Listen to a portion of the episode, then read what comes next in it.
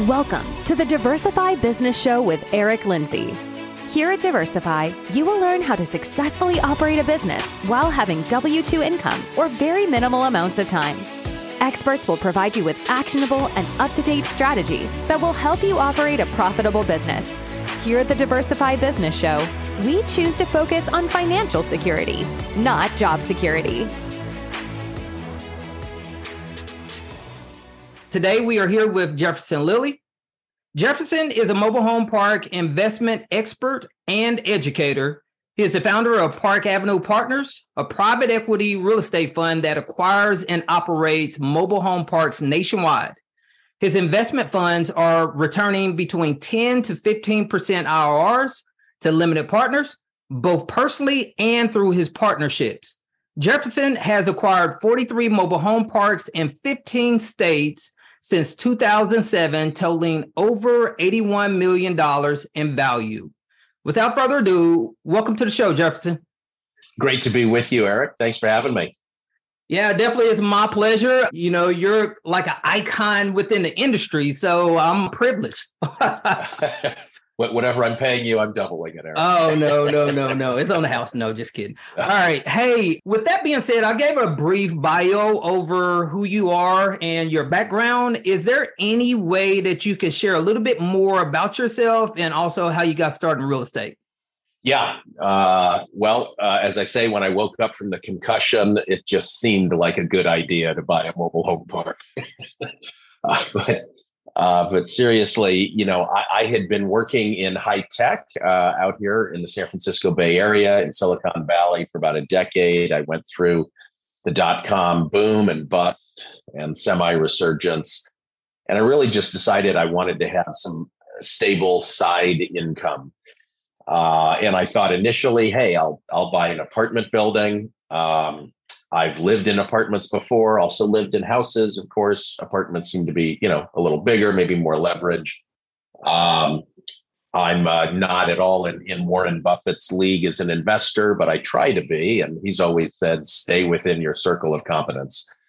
So even though I had never owned real estate, I figured apartment buildings must be my circle of competence. Uh, I started looking on websites like LoopNet, and uh, knew I was not going to find cash flow here in San Francisco.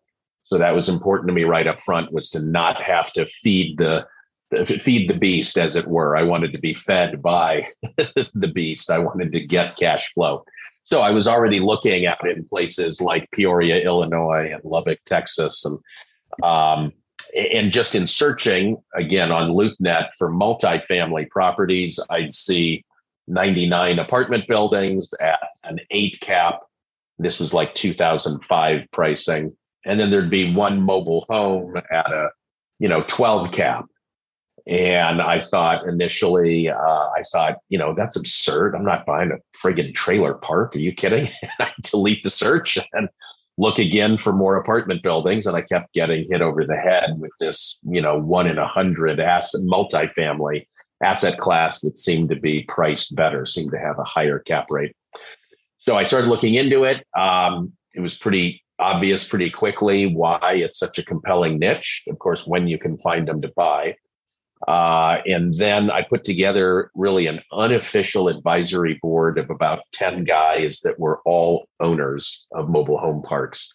So I spent about a total of about a year and a half running deals by them and you know they would say thumbs up or thumbs down or they'd say hey jefferson i don't know but this deal the issue is x. You go figure out x and then you're going to know if it's a park to buy. So having that unofficial advisory board was great. I had certainly read you know all the books and tapes and gone to seminars but having people that were in the game experienced that i could bounce you know quote unquote dumb questions off for me really accelerated my learning um, so it took me about a year and a half from when I first got turned on to the space until I closed on that first deal. Um, kept kept my day job for about a year, then ended up moving into real estate full time, and here I am now, just coming up on 16 years later, and um, yeah, bought something like 43 parks now. 43 parks. That is absolutely amazing. And Not too many people can say that. and bring back those 12 caps. I don't know if yeah. we'll ever touch that again, but I would love to visit those 12 caps. Yeah, that was an interesting time. And that was in the glory days of mobile home parks, in which it wasn't so highly sought after as it is today. You know, the secret wasn't all the way out at that point. And you also mentioned that you were invested in these mobile home parks while you were working. Most of our listeners, or a lot of our listeners, they have W 2 income and they're looking yep. at either being active within investing or either passive with investing. Can you just share with us a little bit of what life looked like while you were investing and working at the same time? Yeah. So I would travel out to my property I don't know, maybe I went two or three times over that first year. It was a park that had uh, very few park owned homes. So there was not initially a lot of maintenance uh, to be done. Not that I would have done that, but uh, I might have needed to have been out there more frequently inspecting the work, uh, which I ultimately did do. After about a year, as I mentioned, I left my day job and transitioned into real estate full time. But uh, yeah, for that first year, I, I still had a, my regular day job, that last startup uh, out here in Silicon Valley. Uh, I would talk with my manager, of course, on the phone. Uh, you know, I, I, was doing my own bank, uh, sorry, doing my own accounting, and you know, of course, looking up and balancing, re- you know, reconciling the bank statement, uh, doing it on QuickBooks. I've um, since grown beyond that, but that was how I got started. I was doing my own QuickBooks. I would deal occasionally with vendors. Uh, but again, it was a fairly clean park, so to speak. Virtually all the homes were resident owned. So my on site manager could handle it. Um, and so again, that was kind of how I got started. Then after a year, when I started doing real estate full time, I was on site much, much more, but I was also growing the business uh, then. Um, but to get started, yeah, that that was it. Uh, it. I didn't need to be out more than a couple of times over that first year, and just being in regular communication with the manager kept me appraised of what was going on.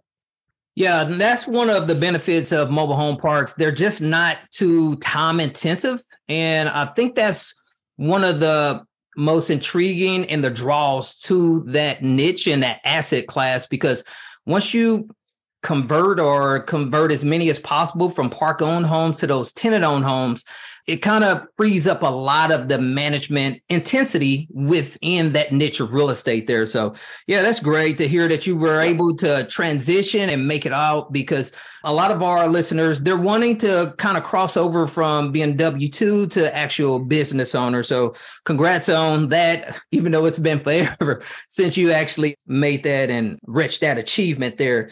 So, yep. With you having such vast experience within mobile home parks, could you just share with our listeners what is the major benefits of these parks and maybe just give a few kinds about mobile home parks as well? So, the couple things that make this a unique niche uh, first is that generally the tenants own their own homes.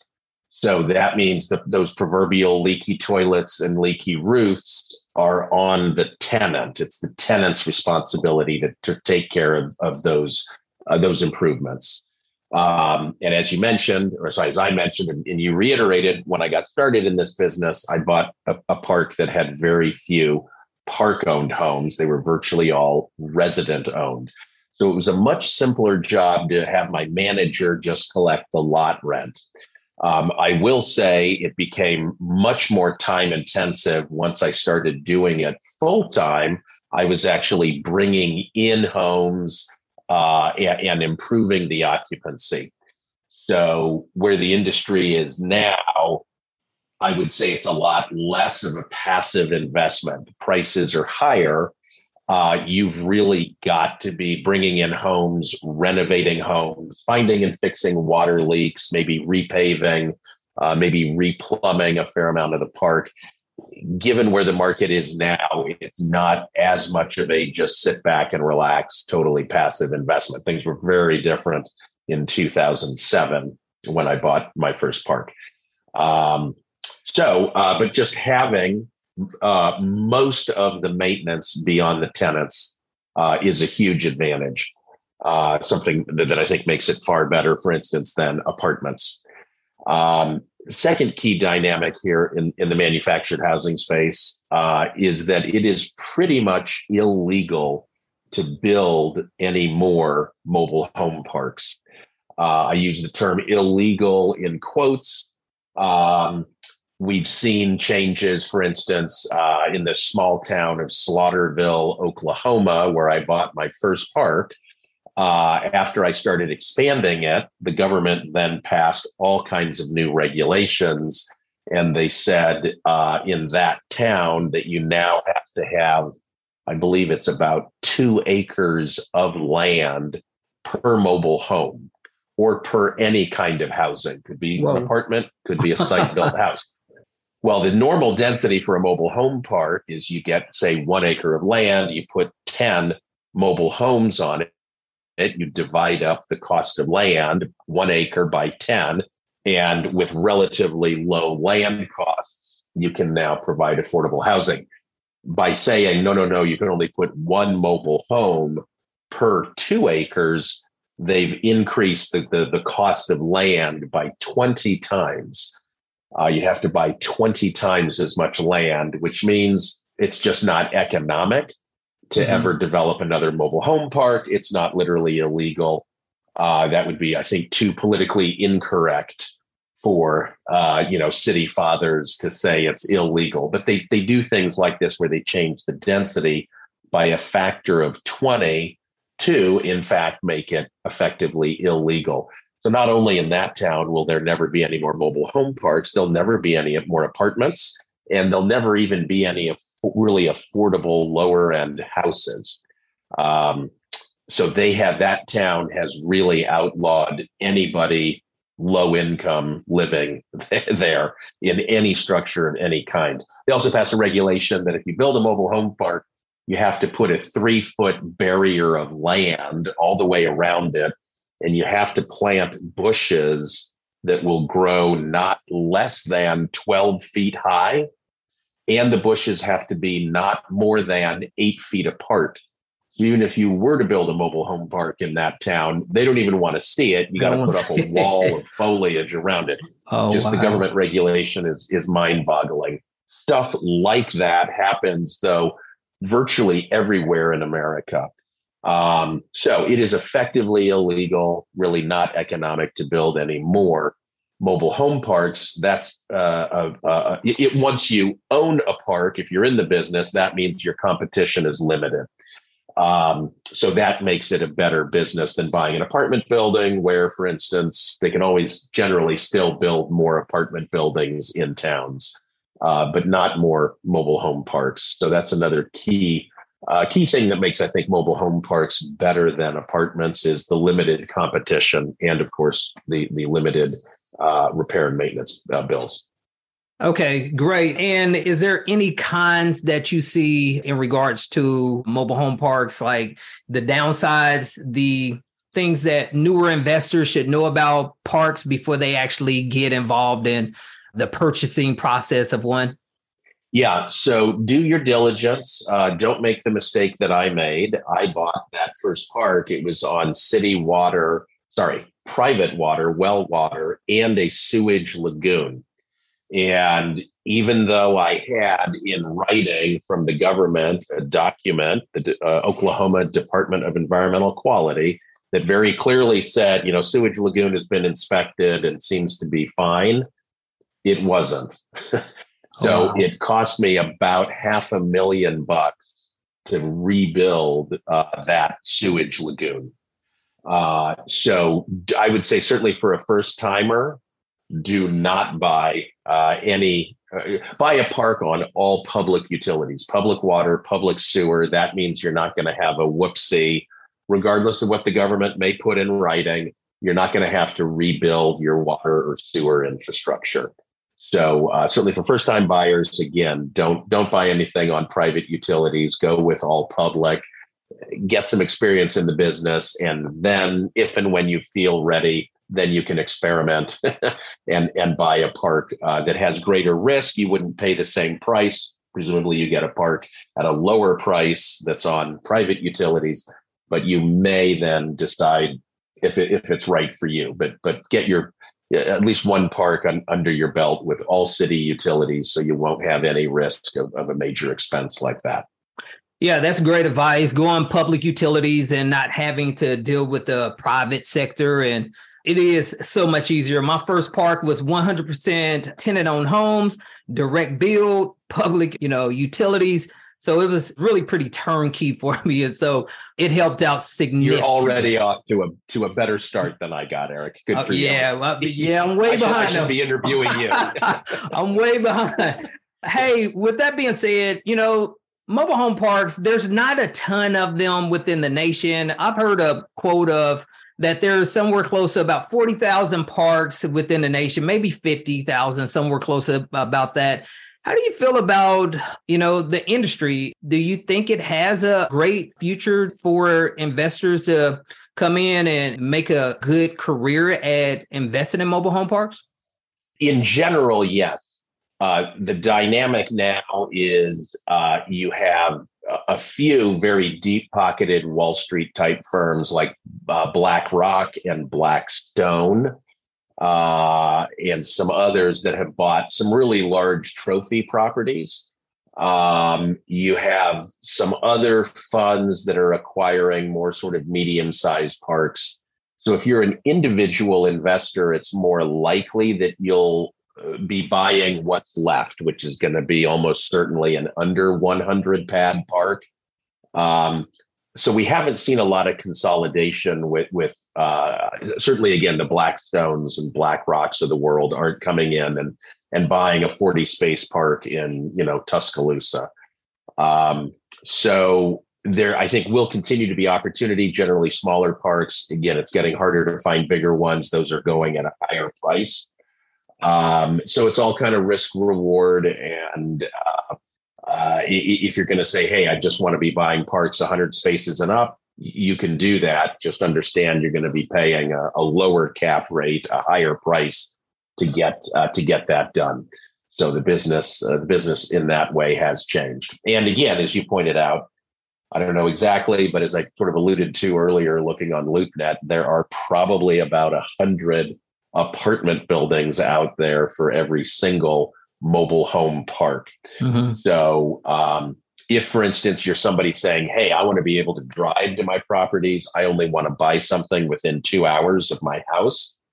Uh, it's a lot more likely that you're maybe you should be investing in apartments because there just may not be that many mobile home parks within an hour or two of your house. We buy nationwide. Uh, we bought as far away as Florida and Alaska. Um, uh, anyway, so we're, we're we're more able to go anywhere, and we've kind of got our team and our systems, and I think we do a pretty good job of managing even from three thousand miles away. Uh, but again, first timers, uh, hopefully you'll be if this is something that, that seems to be right for you. Hopefully you'll be able to to find something within uh, reasonable proximity, but don't be surprised if if there isn't. And then again, you can consider: do you want to buy farther away from home? Or do you maybe want to buy an apartment building or duplex, quadplex, something like that closer to home?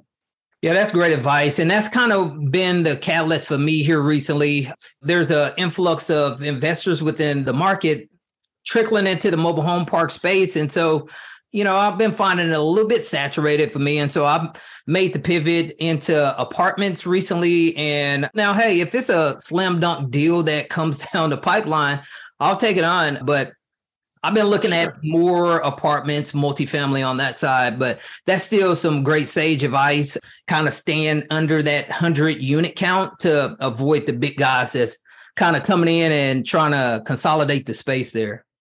Yeah. Okay. Hey, Jefferson, we're going to turn the page here and start coming to a conclusion, but we always like to have our guests do a little bit of coaching or give some advice. And oh, and you're perfect for that. so I've got a few questions. You kind of answered a few of them already. I'll still ask you a couple of them. If you could hold your response to between one to two minutes per question, that'd be great. I will try. Okay, sounds great. Hey, so first question is what is something you wish you would have known before you started investing in real estate? probably that I could have done it earlier. The mistakes that I've made is I, I waited too long. I moved too slow. It took me too long to raise capital and grow beyond just my own capital base. I bought my first two parks with my own net worth. Beyond that, I needed to raise outside capital. I could and should have started doing all of that at least five years sooner. So that's um, th- th- that's my advice. Get started soon. Get into the game. Uh, figure it out as quickly as you can, and probably you'll be able to grow faster than you might be thinking. Great, great. Hey, next question is if a person had a very limited amount of time because of W 2 income or another business, what could they do to start a successful business like yours? Buy a park that has, uh, again, uh, mostly resident owned homes, low maintenance, all city utilities. Make it make it easy on yourself. Um, I'd also encourage folks to think critically about the work that they're doing and think about what amount of that work, either for real estate or for whatever their day job or other business might be, what might get outsourced. Because the key thing is to free up time and work on your business, not in it. So uh, I no longer do that QuickBooks bookkeeping. I still spend too much time working in the business, but I'm not, at least I'm not doing that. I'm focusing more on hiring people uh, to really run it for me. So make it, uh, tr- try and make yourself irrelevant. When you're irrelevant to your business, you're a huge success. When it just runs on its own, that's that's everybody's goal. Right. I'm soaking this up. I'm going to review this video for myself. All right. Hey, next question is if a person had very little cash and experience, what would you recommend for them to do to become an active syndicator? You know, I uh, know a guy who got started in this business uh, buying and rehabbing and then flipping mobile homes in somebody else's mobile home park. Uh, if you find the right person to partner with who owns the park, they might give you free rent. They might even give you a home for free. And maybe you do the work and you flip it. That's how you can get started with a thousand bucks or a couple thousand bucks. Uh, and that's really the hardest part of this business is dealing with the homes that you are inevitably going to own. Uh, that person then ultimately, I think, got to about 50 mobile homes that he had fixed and flipped and then started buying mobile home parks, obviously the land. Uh, so he graduated that way. So this business, if you find the right person to start with, you know, again, you can get into it on the home side of things for a thousand bucks, couple thousand bucks, work your way up then maybe to a modest acquisition of, you know, might be a quarter million or a half million bucks for your first park. Maybe you need 50 grand, maybe a hundred grand down you've got then some of that capital, you've got industry experience, and you can then probably from friends and family, you know, raise another 50 grand from friends and family, put it with yours. And from that point, you're you're doing it. You just scale up and do another deal the next year that's bigger, and you know, the next and the next. And that's pretty much how I got into the space and discovered it. I was following a gentleman that he worked in mobile homes. And so I became aware through mobile homes about mobile home parks and one thing led to another. I was end up buying a park and now we have 111 units under management. So no great strategy there. Final question is what's the best way to connect with limited partners to invest within your syndications? Uh, just come onto our website at parkavenuepartners.com and i believe right top center is a button that simply says join our mailing list so join it, give us your email. We don't sell email addresses. Uh, we don't spam. Honestly, I probably need to do a better job of emailing out to that list. It's probably only every other month uh, that I send out an email. So you won't get spammed. You can unsubscribe anytime. But but by joining our mailing list, uh, you'll be appraised of our next fund, uh, which we think will be coming up in late 2023 this year. Uh, you'll be appraised of various deals that we're buying. You'll get to know us a bit. So just head over to parkavenuepartners.com, join the mailing list right at the top of the homepage. Yeah, definitely reach out to Jefferson. He's a great guy. He's been around for a long time. I have a long term friend Ryan Neris that he thinks the world of you. Yeah. So guys, thank th- you, Ryan. oh yeah, yeah, yeah. So reach out to uh, Jefferson. He's a great guy. Thanks for those answers to those questions. We definitely appreciate that. You know, we really value your insight. And I was thrilled to death when you decided to come on to the show. So, yeah, we count this a privilege and an honor to have you joining in today. Before we conclude, I want to give you the opportunity to share how can people reach out to you and connect and work with you if someone wants to reach out? Yeah. So again, the, the parkavenuepartners.com website I'll also mention uh, we run, um, uh, check out the website mobilehomeparkinvestors.com.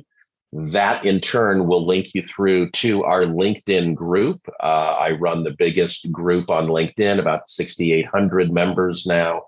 Uh, we trade tips and tricks, operational insights uh, there on that LinkedIn group. Uh, we also publish uh, you can subscribe if you want to our industry calendar of events and just pull that right into your your your, your cell phone or your computer. Uh, I do uh, put in upcoming events and things. So if you subscribe to the industry calendar there, you'll get that. I believe there's then also a link to me uh, on LinkedIn. So join me there. Uh, but again, that's mobilehomeparkinvestors.com and parkavenuepartners.com. Okay, great, great. There you have it, guys. Definitely reach out to them, connect. And Jefferson, once again, thanks for coming on to the show. We'd love to have you back anytime. Have me back. I look forward to it, Eric. Thank you. Thanks for tuning in to the Diversify Business Show with Eric Lindsey. Please make sure to give us a five star review, subscribe to this channel, and share this podcast with someone that is destined for business success. And until next time, let's keep pursuing financial security, not job security.